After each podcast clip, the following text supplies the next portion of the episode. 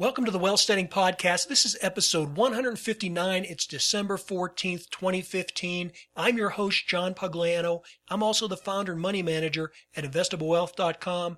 In today's episode, I want to cover what's going on with the current markets with this extreme volatility that we're seeing where on Friday the market closed down 2%. Today it closed up almost half a percent. We saw the interest rates on Friday dropping as much as 4% and then turning around today and, and bouncing up 4%. This is an extremely volatile market. It shouldn't be a surprise to anybody that's a regular listener to the Wealthsteading podcast.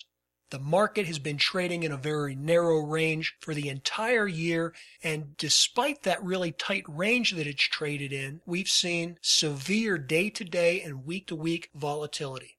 That's being driven because of the overall global slowdown, the uncertainty of the action of various central banks, and the fear of lower oil prices and lower commodity prices eventually resulting in defaults and currency devaluations around the globe. Well, none of that's changed. And that's exactly why we continue to see the end of this year with little advancement on any of the major markets or the indexes, not only in the United States, but around the world.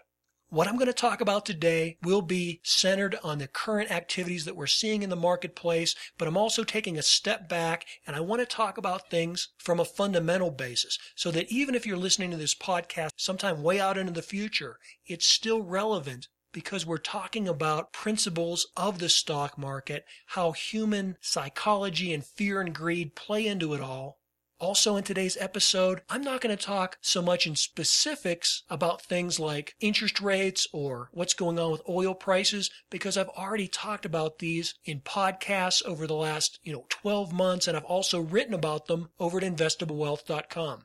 So if I touch on a subject today and you want more in-depth information, just either go to investablewealth.com or wealthsteading.com. There's a search feature on both websites. Put in what you're interested in, see what kind of show topics come up from that, or just go into iTunes or however you normally get this show and scroll down and read the title of previous episodes. I've recently heard from some people in the audience and they're saying, well, John, why didn't you do a show last week? You know, these markets are going crazy. They wanted to get my opinion on things, and I appreciate that. I'm thankful that I have loyal listeners in this audience that anticipate new episodes coming out, but at the same time, nothing in these markets are new. These are the things that we've been talking about for months and weeks, and that status hasn't changed, or I would have come on and told you about it. So right now, is the market topping out? Is it rolling over? Are we going on to make new lows? Well, I don't know. No one can know that. We can't predict the future but we can assess current trends. We can look at price volume activity. We can get an understanding about the fundamentals of where profits are being made and where, and where losses are being created. And based on that, we can react. And in my opinion, none of that has changed over the last at least six months. So just recently on episodes 144 or 145, I talked about, you know, being aware of a market top. In episode 141 and 142, I talked about key signs that the market was going lower.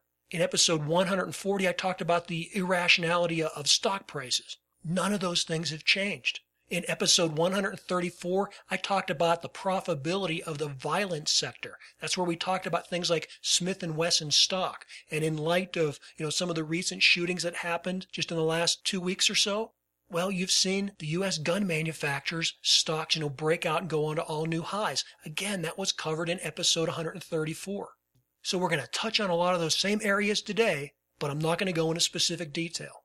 What I do want to emphasize, though, in this podcast is that I want you to ignore what the media is saying and all the hype they're creating about whether or not the Federal Reserve will raise interest rates.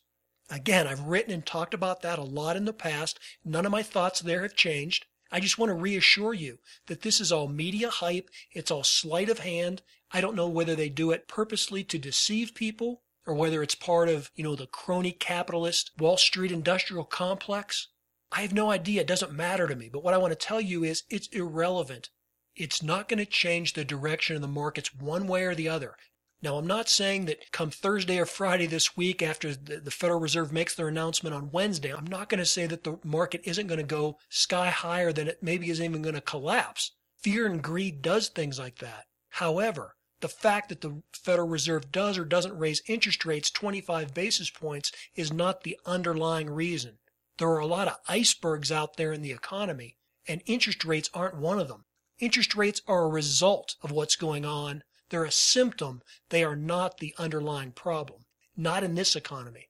And whether the Federal Reserve raises or doesn't raise interest rates, I believe that the US dollar will continue to be strong into 2016. Now, of course, it's going to have its ups and downs, just like it has over the past couple weeks. But the bottom line is that all the major countries and all the minor countries as well, they're devaluating their currencies. They're doing it either to support their export businesses or they're doing it because of the major loss that they've had in exports due to a collapse in commodity or oil prices. And so, as these other countries devaluate their currencies, by default, the US dollar continues to rise. So, whether we do or don't raise rates, we already have among the highest rates in the world. And so money will continue to flow into the United States, which will keep our dollar strong. Now, that's going to be a headwind to the multinational companies and to the U.S. exporting companies, but that's no different than what we've seen all year long. The other thing to remember is that regardless of whether these rates get raised or they don't, the Federal Reserve behind the scenes is manipulating what the market price on interest rates is because they have over $4.5 trillion on their balance sheet that they've accumulated through the three phases of quantitative easing that started back you know, in, in 2008 they are not retiring that debt. So every month when some of those bonds that they've purchased come into maturity, they don't retire that. They take that money and they quote reinvest it in the economy by buying more government debt and also by buying private mortgage backed securities. I think it was in the last two weeks of October, I read that the Federal Reserve bought over $9 billion worth of mortgage backed securities. Now, why would they do that? They're doing that to prop up the real estate market. They're doing that to keep interest rates artificially low. $20 billion a month is significant. And when you consider that the European Central Bank is pumping out 85 billion euros a month, that the Chinese are doing everything they can to stimulate their economy, that the Japanese continue to do their Abenomics, which is just another word for quantitative easing, that depresses interest rates globally regardless of whether the Federal Reserve does or doesn't officially raise their overnight borrowing rates. So ignore the media hype. Money goes where it's treated best. And right now, the best economy in the world is the United States. Right now, the country with among the highest interest rates and certainly the highest interest rates that offer the least amount of risk is in the United States. So money will keep flowing here the US dollar will remain strong, and most likely oil and commodity prices will stay low. So ignore the media hype. One more thing on this obsession that we have with interest rates. Interest rates right now can barely maintain two and a quarter percent for the 10 year treasury. Well, let's step back just a few years ago. Do you know, 2010 was a year that the economy was improving, the stock market did very well. The 10 year treasury then was almost double what it is now. It was at 4%. Even in 2013, when the stock market went up over 30%, well, you know what? The 10 year treasury was at 3%. And so for Wall Street and the media to be obsessed and throwing temper tantrums about whether or not the Federal Reserve can raise their borrowing rate by 25 basis points when the overall 10 year treasury can barely maintain two and a quarter is ridiculous. The problem in this economy is not interest rates. The problem is a global slowdown that's emanating from China. And again, I've talked about this and written about this infinitum. What you want to keep your eye on is growth or the lack of growth out of China. And you're going to be able to see that by the price of oil and, the, and by the price of commodities. Right now, they continue to go lower. People have been saying for over a year now, close to 18 months, oh, they can't go any lower. Commodities have, have been in a free fall since 2011. Oil has been in a free fall for 18 months. We may have bottomed out, but I don't know. It keeps going lower. We keep seeing lower lows and lower highs. Yes, at some point it will bottom out, but we're not there yet. And until we do bottom out, the general economy isn't going to improve. That's just my opinion. I've spoken about the relationship between oil and energy prices and how that affects things like the price of gold, how that affects general commodities. You've heard me talk in previous episodes about how shale oil pricing has come down significantly to where some of these very efficient hydraulic fracking operations are producing oil at under $25 a barrel. Now, people thought that was unheard of. There were a lot of naysayers saying, no, we're going back to peak oil. Shale oil is just imaginary. It's not true. The, the wells are inefficient. They don't produce long enough. Well, you've heard me tell you that it's not only the fracking, but it's also the technology of horizontal drilling that's automated the process. These wells can be functional and up and running in weeks or months at a cost of millions of dollars instead of the deep water drilling that we see from ExxonMobil that takes decades and requires billions of dollars of investment. That's going to keep a cap on oil prices into the future. The only caveat being there is if we see a major conflict in the Middle East. That's always a wild card for oil. But right now, oil prices don't seem like they're going any higher. I certainly find it hard to believe that for long term they could be above $50 a barrel. Uh, we're, we're seeing them now in the mid 30s. I wouldn't be at all surprised over the next few months if we saw them dip down into the 20s. Now, that may be a buying opportunity, but I'm reserving judgment until that actually happens. I don't want to get into these commodity markets too early because you can get burned trying to catch a falling knife. Here's an article that I just read the other day in USA Today and it's talking about the continued low prices that we're seeing in North Dakota oil. And this is despite the fact that most of the oil wells in, in the U.S. have shut down. We had over 2,000 wells operating in the U.S. Well, because prices have come down by more than 50%, we have seen about 1,500 wells shut down. So we're operating now with less than 500 functional wells. The others have been mothballed and they're waiting for the price of oil to come up. So the reason I think that oil is going to be capped somewhere around $50 a barrel is because every time the price of oil goes up one penny, well, these oil wells that are already drilled and that are in mothballs, they get turned back on because the investment's already been made. The pipe is in the ground and the oil is just there waiting to be taken advantage of. Well, this USA Today article says, and here's the quote, the local price as of last week in North Dakota was $27 a barrel. That's the lowest in the last seven years, unquote. And that $27 a barrel, what they're talking about, that's the average price of shale oil coming out of North Dakota. So that means that there are more efficient wells that are producing at a, even a lower rate than that. Well, I've been saying all along that these guys are going to be able to operate at $25 a barrel or cheaper. Now, there are costs associated with getting the oil out of North Dakota because there isn't a pipeline, so they have to ship it on rail or, or, freight, and you know that's why the price is depressed from maybe oil coming out of Oklahoma or from coming out of the Gulf of Mexico. But in any case, these companies are able to be operational at $27 a barrel. This is a game changer, and I believe that it's long term going to impact not only the future of the energy business, but the future of the manufacturing business here in the United States, around the world, and will have significant impact on the global economy. I don't see this trend going away. The other thing that I want to emphasize, and this is something that we talked about just a, a, few episodes ago in the Wealthsteading podcast about the three most important sectors of the economy. That was episode 147. I talked about the energy sector, the financial sector, and the technology sector being the most important aspects of the economy and the place that you want to always focus on in the stock market. All the other sectors in the stock market, all the other stocks act as a supporting role to those three sectors. And that's true today with the tech sector and with biotechnology and, you know, whatever the existing technology is today. You know, a hundred years ago, technology meant railroads. Today, it means computers and information systems, artificial intelligence, virtual reality, social media, you know, whatever the technology of the time is, that's what matters. And that's how the economy grows is through the technology sector. That's why it's so important.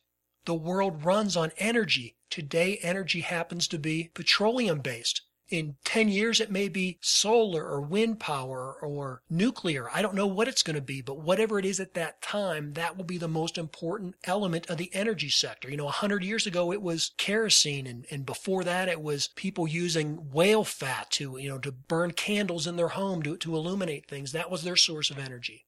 Mills had to be located along rivers to use water wheels to operate the mechanical functions of their factories. So the technology of the energy changes, but the importance of the energy sector itself never changes. So financial, energy, and technology. That's always the three critical things. The reason I bring this up now is because it's critical to what's going on in our economy. Now think back to, to the dot com bubble or the technology crash, the tech bubble crash of 2000. When we saw technology crash, that's a critical sector of the economy, everything else fell apart with it. Eight years later, when the real estate market fell apart and the financial industry broke down, well, what happened? It dragged the whole market down with it. Well, today, eight years later, we're in an energy sector crisis. And it isn't that we're in a period of scarce energy, that would be a problem, but it happens to be the opposite of that. We actually, at this point in our history, have too much cheap energy. Now, while that is a good thing, it's causing deflationary pressures and collapsing of oil and commodity prices around the world. And it really isn't that we have too much energy, it's that we have a lack of demand because resources have been overdeveloped because the malinvestment of all the central banks printing funny money. So we've drilled more oil wells than we need. We've mined more copper than the economy wants. We've dug more iron ore mines than, than the world needs and more coal mines than the, than the world needs.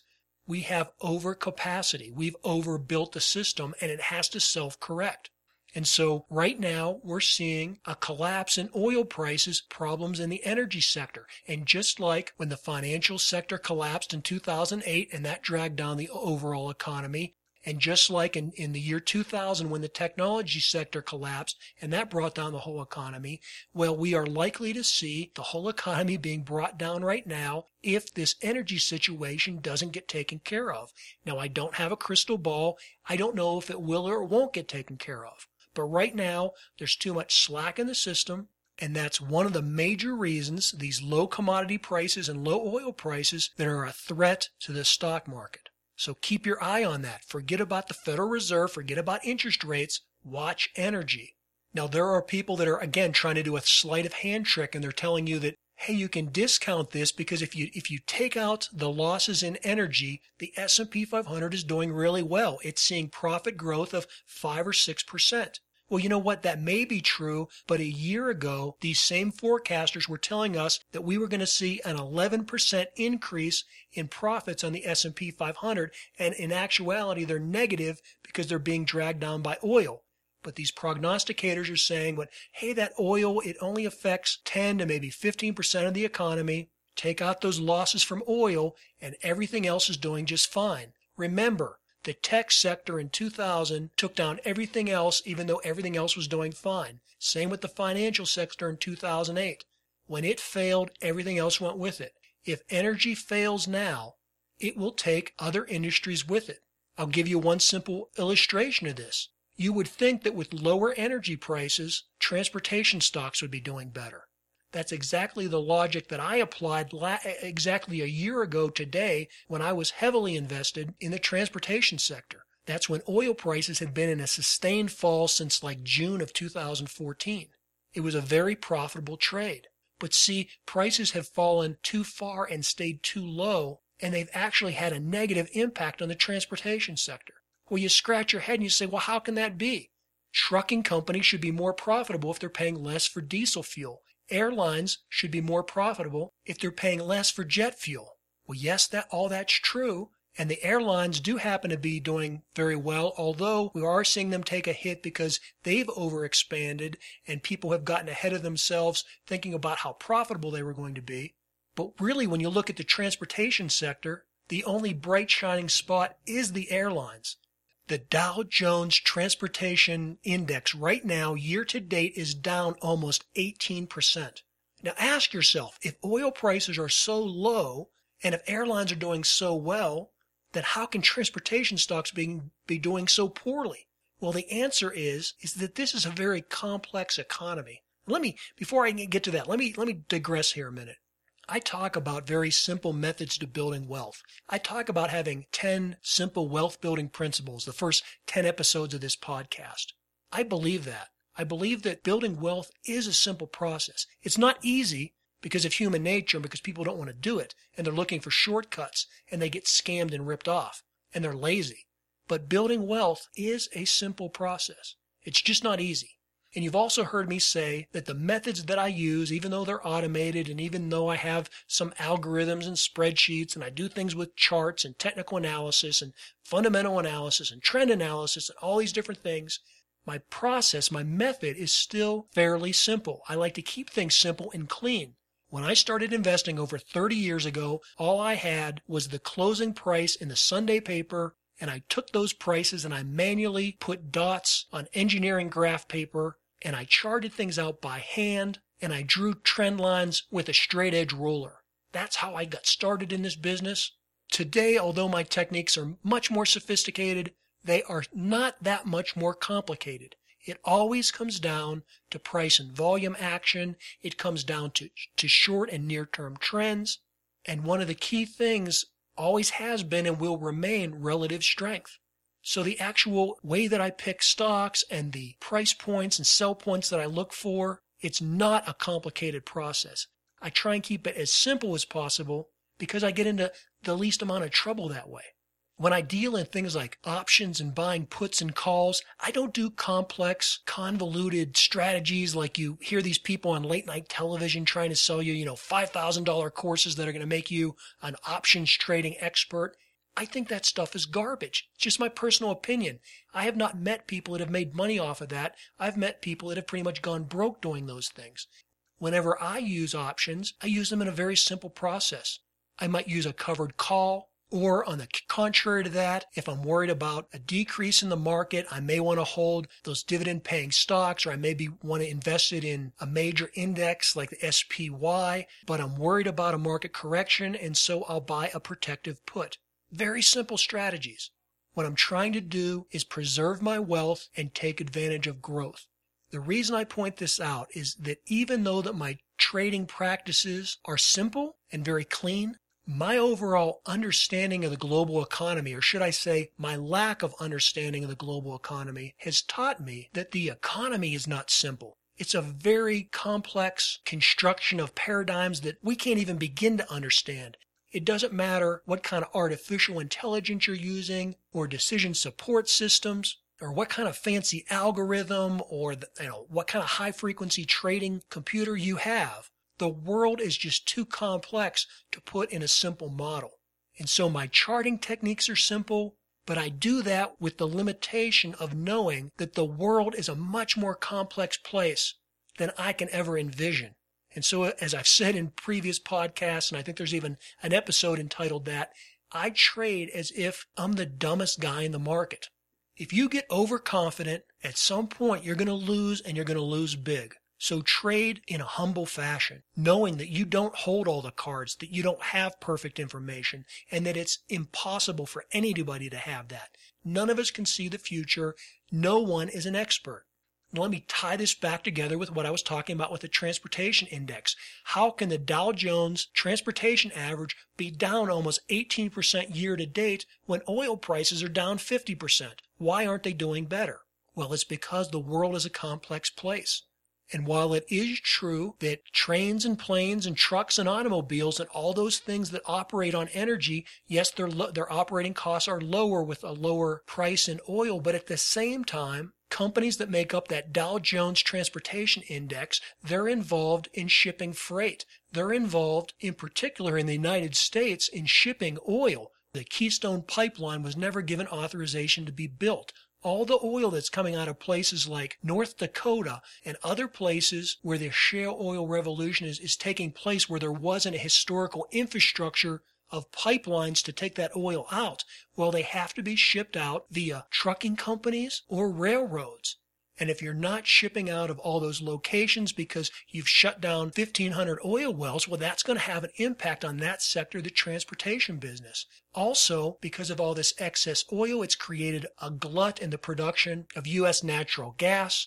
We now see natural gas prices below $2 per million BTU. That's prices that I don't know. I don't think we've seen those kind of prices since the 1980s that use of natural gas is replacing electrical generation from coal. Again, how is coal transported? Well, it's always been historically transported on railroads. If you're not shipping coal, then you need less railroads. And so that's affecting the transportation sector. The slowdown that we're seeing in China, it's resulting in less exports out of China and less imports into China. So that's affecting the ocean liners that would, that would transport that material. So even though oil was low, you can't just make a formulaic investment decision and say, well, that means that I'm going to invest in transportation stocks. Because if you had done that, your portfolio would be down right now over 18%. You are going to see oil fluctuate. It's going to be volatile. In any given day, it could be up or down 5%. If you choose to invest in it, either long or short, just be cautious because personally, I'm not jumping back in until I see some consolidation and some stabilization. And I think that's only going to occur after we see more mergers in that industry and probably a lot of defaults. That to me will be a key sign that it's time to get back into those kind of markets. I think right now is too premature. Look at what's happening here just recently. Freeport McMoran, now this is a big commodities company primarily involved in copper production and refining. They have a great deal of debt. Their stock price has collapsed. They just recently mentioned that they had to suspend their dividend. You're going to see more of that with these energy and commodity producers because they don't have enough cash flow and they have too much debt and they have to cut those dividends. If that isn't enough, then they're going to start defaulting on their loans, and we're already seeing that happen.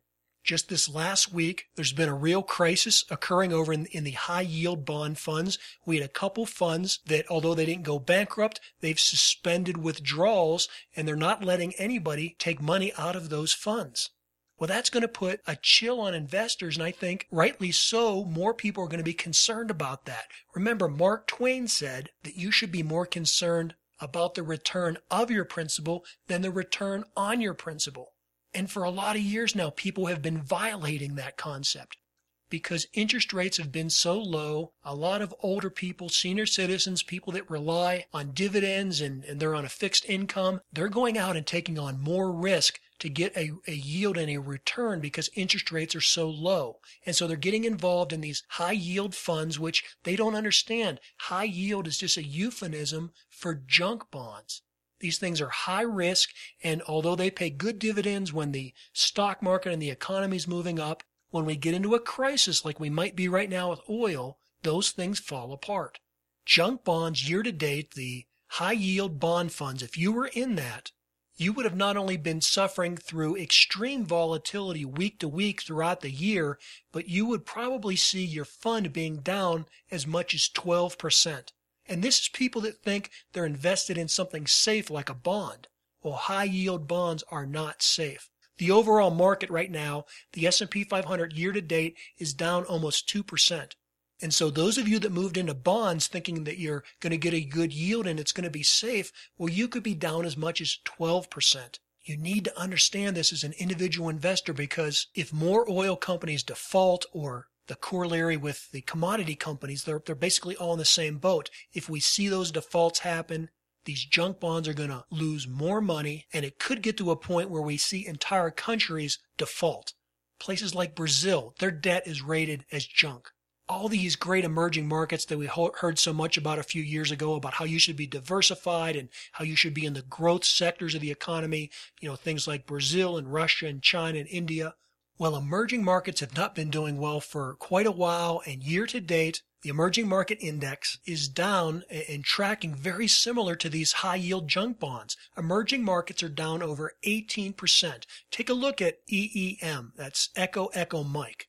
That's the iShares Emerging Market Index. It's the key one that all the money managers follow. That is down as of today when I record this podcast, 18.4% year to date. Well, how's that for diversification? And again, I don't think there's a bottom there. I don't think that's going to change. And we'll know that the changes come when we see more of these defaults, more consolidations in the industry. Things will taper off, things will consolidate, and then and only then it'll be time to get back into these markets. To point out the complexities of these markets and how you just can't use a simple formulaic term like the media likes to use, or you just can't focus on one industry, you know, forget all that media hype because another sector of the economy that's doing lousy is the small cap stocks. Now, again, with the strong dollar, you would think that these smaller capitalized stocks, the ones that are focused on the U.S., the ones that aren't involved in exporting, that they would be doing comparatively well to the S&P 500. That's what the media was telling us earlier in the year. And again, it's even something, it's a trend that I jumped on uh, late last year, earlier this year, and it was a profitable trade at the time, but I got out when I saw that trend was breaking. I don't believe in buying and holding a position when things change. Now, I'm not 100% sure why the small cap stocks are performing so poorly. I think a lot of it had to do with the fact that they got overextended, that their valuations were very high. Um, a lot of them are related either directly or indirectly to the energy sector. Remember, if we're not drilling all these wells anymore, if we've shut down some 1,500 wells, well, think of all the small businesses that supported those wells. You know, one of the bright shining spots coming out of this recession over the last six or seven years has been the fact that the United States has doubled its oil production capacity. We went from producing about 5 million barrels a day to nearly 10 million barrels a day just over a period of about six years. That created a lot of high paying jobs, not only in the oil fields, but also all the corollary support businesses. All that pipe that was put in the ground, well, it had to come from steel mills. And there were a lot of engineering jobs and associated support roles that went along with that. Well, with all these wells shutting down, that's affected these smaller companies that were having uh, large profits and, and good paying jobs. Well, that's all been factored out of the economy now. The Russell 2000 index is down over 7% year to date. That's at the same time the S&P 500 is down just under 2%. So the performance there is worse by a factor of 3. So for people that thought they were going to get diversification by going into these smaller cap stocks or thought that they were going to avoid problems of the strong dollar, well, it just wasn't that simple. It doesn't work out that way.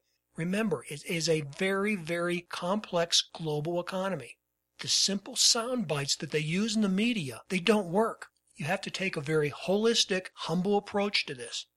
And then the last thing that I want to point out here before I sum this all back up and we talk about China is that despite the fact that the S&P 500 is only down, you know, 1 1.85 or nearly 2% year to date, with all this volatility we've had, there are particular sectors of the economy that have been hit severely and, and they are already in a bear market.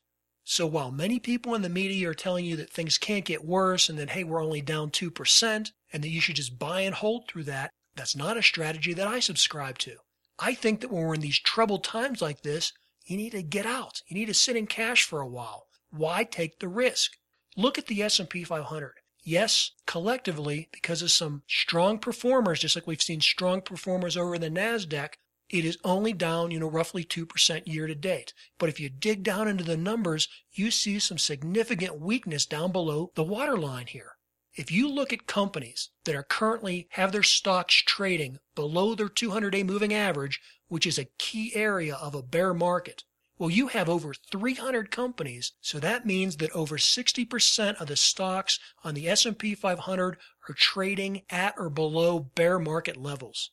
To look at that another way, we have even more stocks that are trading 10% or more below their 52 week high. So what that means, you know, coming out of a really good two years that we've had in, in 2013 and 2014, when the S&P 500 was going on to hit all-time record highs, you know, almost every month. Well, all those stocks that made those historic 52 week highs, you have a huge percentage of them trading more than 10% below those highs. That's well over 60% of those stocks. And I, again, consider that bear market territory. Now, does that automatically mean that we're in a recession and the market's going to collapse? I have no idea of knowing. Remember, it's a complex market. But at the same time, I have very simple trading techniques. And one of those techniques is the concept of moving to cash during uncertain times. This is a theme that I've been talking about all year, and this is something that you can do on your own whether you're someone that trades individual stocks or whether you just have your money all tied up in a 401k plan in mutual funds, you know, with your employer during these periods of high volatility when we don't see a specific trend, where the market is trading in a very narrow range like it has all year, when we're seeing from day to day and week to week high levels of volatility, and when we don't see a major upside to the market, which has been the case that we've been in all year. We knew that because earnings were declining in the S&P 500, that the market was capping out somewhere around 2130 or 2150 on the S&P 500. And so that meant that although, again, there were very good trading years in 2013 and 2014, things were starting to slow down and peter out. And so for 2015, about the best you could expect was maybe a 5 or a 6% return in your money. Well, why take that risk if you've been making money the previous few years, well above average, and you're going into a year when it's likely to be an average or below average year and in fact, when we're in one of the longest bull markets in history at all time record highs, and we're seeing a collapse in commodities and a collapse in energy pricing, and we're seeing an overall global slowdown, and it could be likely that the S&P could drop 15, 20, 25%, maybe more. Well, why take the risk to make 5 or 6% when you could have a loss of 25%? It doesn't make sense.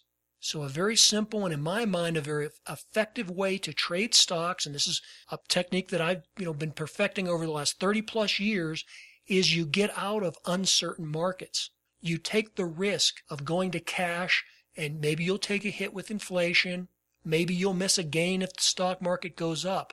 But the key to making wealth is avoiding a catastrophic loss. And so I'll take a little bit of a risk of 1 or 2% inflation.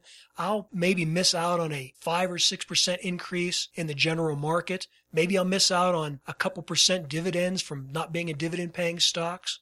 But I would rather take that risk in any given year than lose 25% of my overall net worth because I bought and held. I don't want to buy and hold through bad times. I want to buy when things are appreciating and get out of them as they start to depreciate. This is a concept that I talked about in detail in episode 143. You want to own appreciating assets. Right now, it doesn't look like anything is appreciating. That's U.S. stocks, that's global stocks, that's commodities, that's energy sector, that's bonds. And so when you're in a situation like this and it seems highly unstable, very volatile, and much more levels of high risk compared to the very puny levels of gain that you might eke out. Well, when I get to times like that, I hunker down, I seek protection, and the best way to get protection is to sell off my equities and keep them in a cash or a cash equivalent type position. Now, I don't offer recommendations in this podcast. I don't tell you what to do. I simply tell you what I'm doing. And I believe that these are still very turbulent markets, and I would rather take the risk of being in cash or being in a money market fund. Or for those of you that are locked into 401k programs at work, you want to look for some type of cash equivalent fund. That may be a 30 or a 90 day government bond fund or a, a, corporate commercial paper fund. What you're looking for though is short term bond. That's kind of the key word you're looking for. So if you don't have a money market available, look for the shortest duration bond fund that your 401k plan will let you put your money in and you park it there and you keep it safe. And then when the storm clouds blow away and you see things stabilize, that's when you want to get back into the market. Now, you're never going to pick the top of the market to get out of, and you're never going to be smart enough to get in at the bottom of the market. But there's a lot of money that can be made in the middle there. And that's primarily how I've built my wealth over these last 30 plus years of investing. You do it with moderation, you do it over time, you do it patiently. So what I'm doing right now and what I've been doing for most of the year, I'm ignoring the media. I'm ignoring what the financial pundits are saying. And I'm watching commodity prices. I'm watching energy and oil prices. And in particular, I'm watching what's happening in China. If China can stabilize, if their economy stops declining, that'll be one of the key areas where we can know that the global slowdown is subsiding, and that will be a good sign. And until we see that, and we'll know that because energy prices and commodity prices will start to go back up.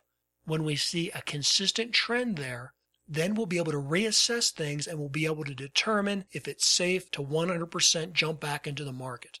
But until then, I'm reserving judgment. I'm remaining patient. I want to do everything I can to preserve my wealth during these turbulent times, and I want to preserve it because when these markets do turn around, there are going to be huge money making opportunities. So I'll bide my time now, I'll tread water, but when I see the trend change, I'll jump in with both feet. So forget the media hype, ignore the talking heads, don't be concerned with what the Federal Reserve does here short term. Watch China. And you know what? For those of you that don't want to watch it, not a problem. I'll be watching it for you. So just keep checking back into the Wealthsteading podcast. Watch my blog over at investablewealth.com. I'll do my best to keep you informed. Well, hey, thanks for joining me. As always, until our next episode, this is John Pugliano wishing you the very best of returns.